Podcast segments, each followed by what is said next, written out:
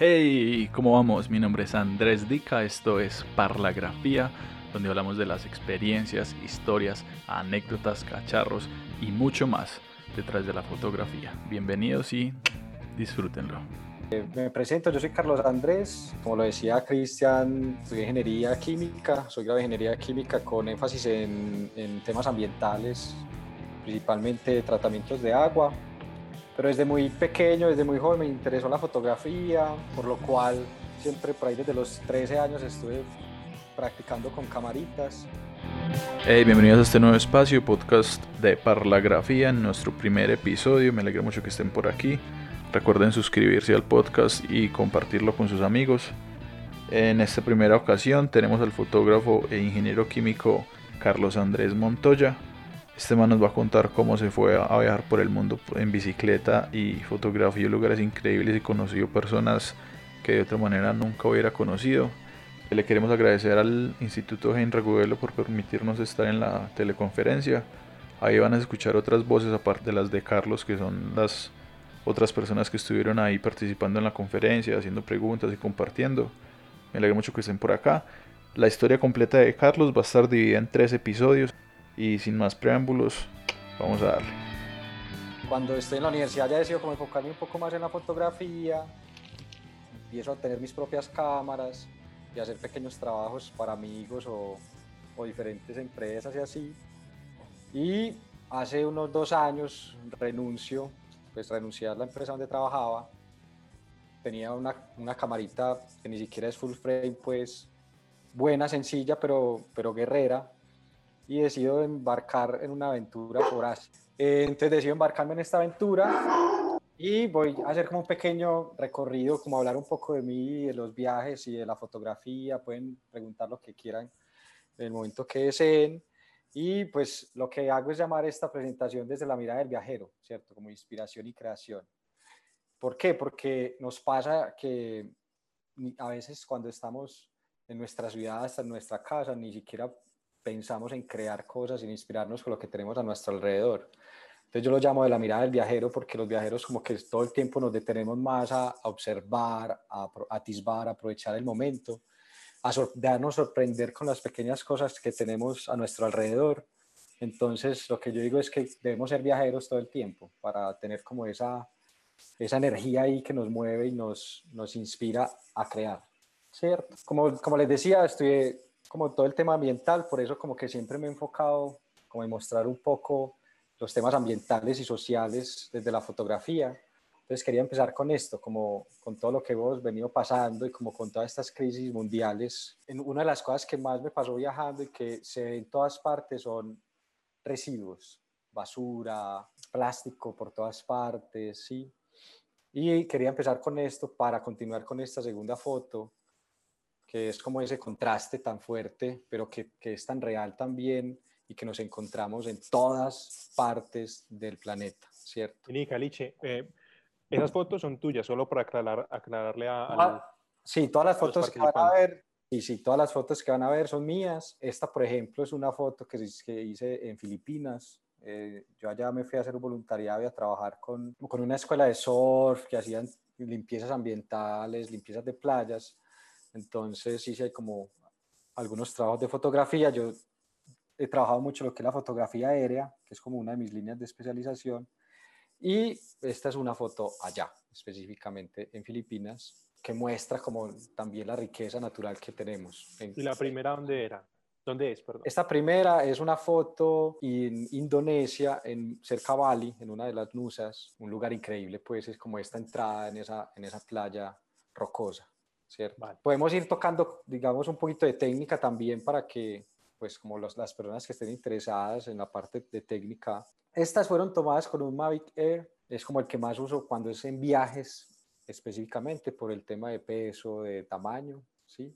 Y que además tiene una calidad muy buena, tanto en fotografía como video, cualquiera, o sea, puedes trabajar con cualquier tipo de dron. Este es por la versatilidad que tiene para viajes. Y esta otra es una foto muy triste, muy fuerte, que tomé en Playona, aquí en Colombia.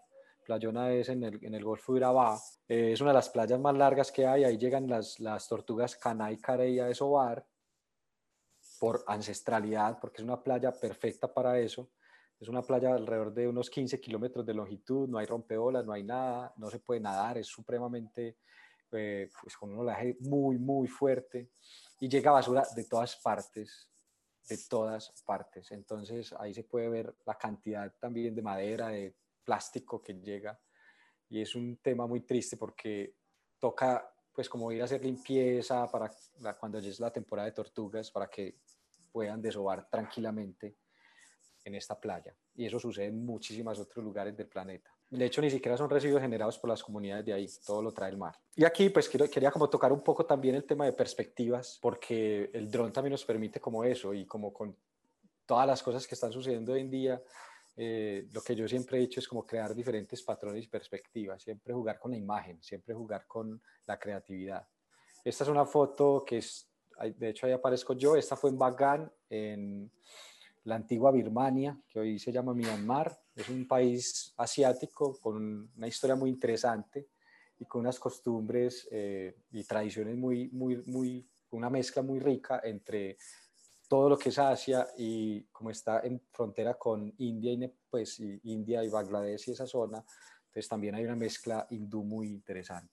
Y este, esta foto es muy, muy, muy interesante porque es una de, los, de las ciudades con más templos que personas, o sea, que hay más en este lugar, eh, hay más de 2.700 templos, pues digamos que contabilizados, pueden haber muchos más porque todos estos pequeñitos que ven ahí al fondo, por acá, todos estos, todos estos morritos que ven aquí son templos. Esta es una foto tomada en Indonesia también, y por ejemplo aquí eh, lo que hice fue hacer un trabajo para un centro de buceo, entonces como yo también iba como haciendo buceo, me gusta mucho bucear y tal, entonces siempre tocaba puertas en centros de buceo, mostraba mi portafolio y los trabajos realizados y así muchas veces o encontraba eh, pues pago, digamos en efectivo así, o muchas veces por trueque, ¿cierto?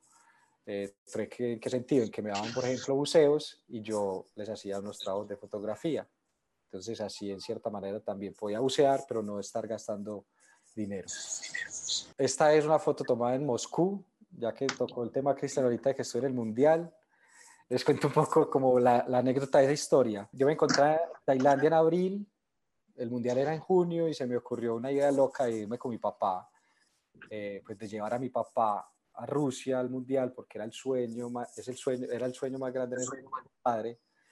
Eh, él soñaba con ir a un Mundial de fútbol, nunca lo había podido hacer, yo estaba muy cerca, tenía un tiquete que podía usar para ir a, a Europa logré conseguir boletas y pensé, como pues si lleva a mi padre un mes de viaje para el mundial, es como un mes mío de viaje, lo quiero regalar y cumplirle el sueño a mi padre, porque yo siempre he dicho que no, no solamente se vale cumplir nuestros sueños, sino como ayudar o apoyar para que se cumplan los sueños de nuestros seres amados.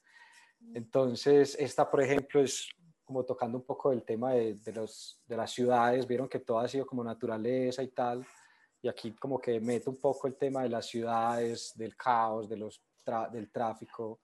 Eh, eh, además, pues que es una foto como muy simbólica. Esta la tomé para un bar en, en, ahí en Moscú que tenía específicamente más o menos esta vista. Entonces, por eso pongo ahí como hagamos un, un alto en el camino, ¿cierto? Voy a ir como poniendo frasecitas en cada una de las fotos que, que están como ligadas a todo lo que les he dicho desde el principio. Esta es una foto, bueno, les cuento, para el tema del viaje, sí, lo que hice fue, tuve unos ahorros durante los varios arrancar como con una base para el viaje. Yo inicio mi viaje en el sur de, de Vietnam, en bicicleta, yo empiezo mi viaje en bicicleta porque quería irme a un ritmo demasiado lento, que no tuviera que pensar que mi viaje iba a acabarse mañana pues así de todas maneras era mucho más, pues como una logística, mucho que dependiera solamente de mí. Entonces decidí armar mi viaje en bicicleta, ahorré unos tres años más o menos, pero lo mismo, dije como puedo ir a hacer intercambio o si salen trabajitos y cosas, los haré. Entonces empiezo y estuve más o menos nueve meses en bicicleta, después si quieres miramos un poquito la ruta, y lo que hacía era, por ejemplo, en hostales, cuando llegaba a lugares donde se podía bucear visitaba los centros de buceo y mostraba mi portafolio, o sea, como también viendo las necesidades de los lugares, por ejemplo, si tenían menús con fotografías muy malitas o algo, lo que hacía era empezar a buscar las necesidades que tenían los lugares para ofrecerles mi trabajo. En centros de buceo se aplica lo mismo y para el tema de voluntariados fue algo muy, pues hay plataformas para buscar como Workaway, como Workpackers y otras, pero yo no lo quise hacer de esa manera, sino que quise como que me fueran también llegando las cosas que quería. Entonces vas conociendo gente, como estás también a veces quedándote en hostales y así, pues vas conociendo mucha más gente que está viajando. Entonces siempre me llegaba información como, ve, yo estuve en tal voluntario en tal lugar o así. Y fueron llegando, por ejemplo, una, yo estaba en, en Tailandia un día, llegó una amiga y me escribe, hey, ¿todavía estás en Asia? Y yo le digo, sí, ah, es que están necesitando un fotógrafo para dar clases en Camboya, en una ONG y ya, pues fue como cosas así, como que la gente me veía también viajando, entonces me referenciaban como, ay, eh, parce, en tal lugar están editando tal cosa y me, me, iba moviendo un poco también como con el fluir de los días. Sí, mira, de hecho yo no pagué por ninguno, o sea, ninguno de los voluntariados tuve, tuve que pagar. En muchos de, lo que, de los que hay en esas plataformas masivas, pues como de mega buscadores como Workaway y eso, sí hay que pagar o mínimamente hasta una membresía. Pero esos digamos, yo los llamaría que no son ni siquiera voluntariados, sino como un intercambio, porque en muchos de ellos es como ir a ayudarles a, a una finca, a cultivos, como una granja eh, pues ecológica o cosas así, que a mí eso no me parece un voluntariado, sino un intercambio de servicios. O sea, es como que esa, digamos, una, finca de pimienta, como, como conocí casos, allá en Asia, ah, una finca de pimienta, entonces la gente se queda allá, te dan comida, alimenta, eh, te dan pues como todos los hospedaje y la alimentación, pero ayudas en la finca, eso es un intercambio. Pero para mí voluntariado tiene que ir más a algo ambiental o social, ¿cierto? Que es como ayudarle a una población, a una comunidad o de ese tipo. Yo no tuve que pagar, eh, todos fueron como organizaciones no gubernamentales o fundaciones con temas ambientales y sociales. Les pongo un ejemplo, la que les estaba diciendo de Camboya. A mí me contacta una, una amiga que conocía al director de esa ONG y lo que yo hago fue contactarlo, hablar con él y ellos necesitan, ellos, porque eso es una escuela que tiene escuela superior, como cuatro técnicas, y una de ellas era comunicación, ¿cierto? Como, pues como todo el tema audiovisual, ¿cierto? Entonces ahí, pues entre yo, pues a, no tuve que pagar, como les digo, me fui allá, es una escuela donde hay habitaciones y todo para los chicos, como pensándolo aquí como un internado, por así llamarlo, eh, pero ellos pueden salir, visitar a sus familias, todo. Eh, y adicional, pues hay una casa para los voluntarios, ¿cierto? Yo ahí tenía mi cuarto, todo, tenía todas las, comidas, días libres, eh, trabajaba una, alrededor de unas tres horas o cuatro al día y estaba trabajando con una población, pues que era lo más lindo del proyecto, que eran jóvenes y, chicos, pues eh, población desde unos, unos 14 años hasta 23 más o menos, y ellos eran chicas y chicos con secuelas de la posguerra del genocidio de Camboya. fuerte, fuerte ese tema. Muchas, sí, era una cosa hermosísima, un proyecto hermosísimo. Entonces ellos lo que hacían es, por medio de la ONG, pues se podían tener acceso a educación, pero también a otro montón de necesidades, porque muchos de ellos o los padres murieron en, la, en, el, en, el, genocidio, entonces había muchos huérfanos y así. Entonces, eh, e, era un proyecto demasiado lindo. ¿Y, yo ¿Y cómo te defendías con el idioma con ellos, Karich? Mm, bueno, es necesario, siempre, siempre, digamos que lo básico es saber eh, español e inglés. Y ahí yo tenía un profesor, pues un profesor local, un, un camboyano, que sabía más o menos inglés, pero que era como mi traductor en la clase. Entonces yo siempre iba a a clase con él, con el profe, porque además la idea también de ellos era que los mismos profes se especializaran y aprendieran de los voluntarios que llegaban. Esa fue en el norte de Vietnam, en el extremo norte de Vietnam, cerca de la frontera con China, las tribus Muong. Esta foto es muy interesante para esa pregunta que tiraron del lenguaje, del idioma como les decía, pues ideal, ideal como para viajar alrededor del mundo en general. Español es un idioma que no nos lo creemos, pero que es bastante usado, bastante, bastante usado. Hay mucho latino viajando y mucho europeo también que le gusta aprender español, pero el inglés sí o sí es indispensable. O sea, para los que están jóvenes en este momento, pónganse las pilas, estudien en casa, como sea. Hay muchas opciones para estudiar en este momento, desde YouTube hay tutoriales los que se quieran. Otro que para mí es el más y de los más importantes es el lenguaje de las señas y el lenguaje de la sonrisa. Esta señora, por ejemplo, es de una tribu indígena del norte de, Vietnam que se llama los Hmong y ellos no hablan ni siquiera vietnamita, tienen sus propios dialectos. Ahí como la ven, estaba haciendo este, este signo que significa un corazón porque le di como algo de comer, iba caminando, nos sonreímos, yo le hice unas foticos y, me, y terminé con esto. Yo le logro sacar esta foto. Ve, como, Caliche, una pregunta como amor. Y, qué pena cortarte, cortarte así. Por ejemplo, lo del idioma me parece una vaina muy tesa porque listo, ok, habrá que aprender cuando uno llegue a algún lado para defenderse, pero también, que fue una pregunta que le hicimos a Diana Reymelo, a la fotógrafa, y es vos cómo haces entonces para hacer esa conexión con la otra persona, para hacer, por ejemplo, este retrato, sabiendo que ni siquiera hablas Esto es lo más importante. No lo no creemos, pero la sonrisa para mí es uno de los lenguajes y por eso lo estoy diciendo, porque en serio es, una, es, un, poder, es un poder de expresión y comunicación y conexión con los, como especie. Es que somos una especie que al fin y al cabo tenemos un montón de cosas que nos conectan y tradiciones que después si quieren podemos hablar un poco sobre eso desde la imagen, que tengo unos estados de fotografía documental muy lindo. Pero es esto, o sea, yo a ella nunca le mencioné una palabra, todo fue risas, todo fue ah, y haciéndole señas, y logro mostrarle la cámara, como decirle que si le podía sacar una foto, y ella me sonríe y me hace este símbolo. Entonces, por, por eso, como que fue muy lindo que preguntaran eso específicamente en esta foto, porque nunca nos dijimos nada, pues fue risas, jajaja, abrazos, me tocó, de hecho, como despidiéndose, nos abrazamos y me tocó la nalga. O sea, imagínate el poder que uno puede llegar de conectar con otra persona sin saber su idioma. Y miraba pues el rostro como de su felicidad, porque simplemente nos saludamos y digamos que conecté un rato con ella, le dediqué un tiempo, un momento a ella, que es lo que está pasando mucho en este momento de esta situación, y es como que ya ah, nos detenemos a pensar y a, y a vivir con esos otros seres que nos acompañan en el día a día y que ni siquiera nunca nos percatamos.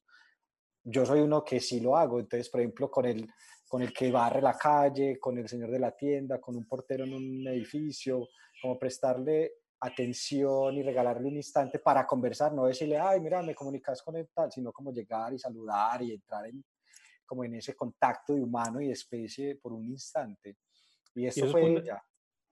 Cariche, eso es fundamental porque sabes que hay muchas fotografías de postal en las que uno ve que la vaina es muy, la pose es muy impuesta, muy impostada, perdón. Sí. La pose es muy impostada, como que, como que se nota esa distancia entre el fotógrafo y la, y la persona. Y acá en esta foto, por ejemplo, yo he visto otras de tus fotos, no se nota eso.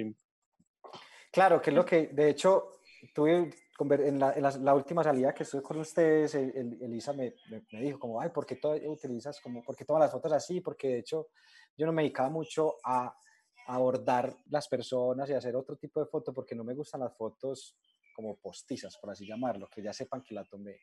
Cuando yo hago fotografía de calle, lo que yo menos hago es, eh, de hecho, entrar en contacto con ellos, sino antes, de cierta manera, capturar esas espontaneidades que hay en la, en la calle, ¿cierto? como íbamos en un recorrido rápido fotográfico, pues yo, yo iba como en mi chip a hacer eso, a lograr instantes autóctonos que después les voy a mandar esas fotos y que en serio hay un momento que lo pasas y ya vieron tu cámara y cambian inmediatamente sus facciones, su reacción, todo. Entonces ahí hay veces que se puede lograr ese, esa foto que para mí es muy valiosa, pero esto es diferente. Es ya entrar a hacer un retrato de una persona, ¿cierto? Entonces ahí es donde yo ya tengo que de cierta manera conectar con esa persona, con sus sentimientos, con sus sensaciones, con sus expresiones y lograr de cierta manera una confianza y una comodidad para poder lograr esa foto. Entonces son dos fotos muy diferentes que llevan tiempos muy diferentes. Yo puedo pasar aquí unos 20 minutos con ella, simplemente haciendo gestos, tal, mostrándole otras fotos, como entrando en, que ella me depositar esa confianza para yo poder lograr una, un retrato, ¿sí? Entonces ahí es cuando ya, digamos que los límites del lenguaje se van y puedes entrar en confianza con otra persona si no hable tu idioma. Como dicen por ahí, yo creo que, y esto es lo más cierto, o sea, para uno hacer una buena foto necesitas una, una cámara cualquiera y digamos que sentir ese instante, ¿cierto? el tema de equipos puede ser desde lo más profesional que vos puedas tener una full frame con el lente más caro que la liviana, con unas buenas prestaciones. Yo me fui con una, con una, una eh, sin espejo, una G85 de Lumix, que no es full frame ni siquiera. Eh, pero le, le, aposté un poquitico más a la óptica, entonces tenía un, un 24-120 que me parece un lente muy, o sea, que tiene una versatilidad muy grande para viajar. Y además a eso tenía un 50 milímetros, como para cuando iba ya a enfocarme a sacar retratos y así. No tenía ni siquiera un tele, nada por peso, porque yo iba en una bicicleta. Entonces, por eso me fui por un dron con buenas prestaciones, pero liviano, que era el Mavic Air, con una cámara que me diera buenas prestaciones, pero compacta y liviana, que fue esa Lumix, que es una, una, una cámara hecha como especial para, para fotografía de aventureros y de viajes y así, pero que no es full frame, pero era perfecto, o sea, me daba todas las prestaciones que yo necesitaba, ¿cierto? Entonces ahí la apostaba a tener una cámara no full frame, pero que me diera muy buenas, muy buena calidad de imagen y muy buenas prestaciones, tenía video 4K y demás. Entonces, si querés, ahorita tocamos como el otro, pues como más fotos de ella, les voy a ir mostrando un poco más, ¿cierto? Esta fue en Bali, en la isla de Bali, en una ceremonia de cremación y este era como uno de los taitas, pues como de los sabios.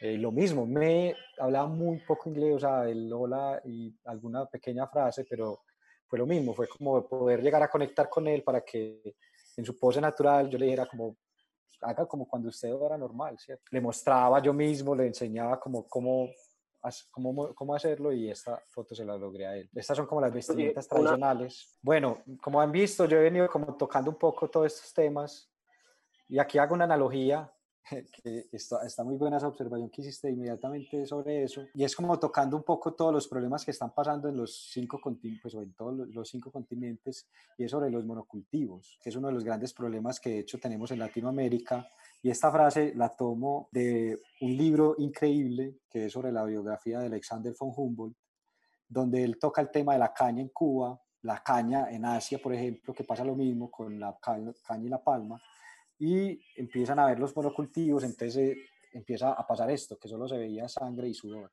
¿sí? porque abandonan el resto de cultivos para tener solamente caña y producir eh, principalmente ron, acabando con el resto de cultivos que hagan en el lugar. Entonces, como por eso, este, esta la toco porque allá hay los mismos problemas que tenemos en, el, en este lugar del mundo. En Indonesia, por ejemplo, y en Filipinas hay unos, hay unos monocultivos de, de, para aceite de palma gigantescos que están acabando con las selvas tropicales y con ello todo lo que viene detrás. Entonces, por eso toco como ese tema. Por eso aquí venía como diciendo, repensémonos como especie, porque cada gota de jugo de caña nos, de azúcar nos cuesta sangre y sudor. Hey, muchas gracias por escuchar este episodio de Parlagrafía. No olviden suscribirse al podcast, darle me gusta, compartirlo.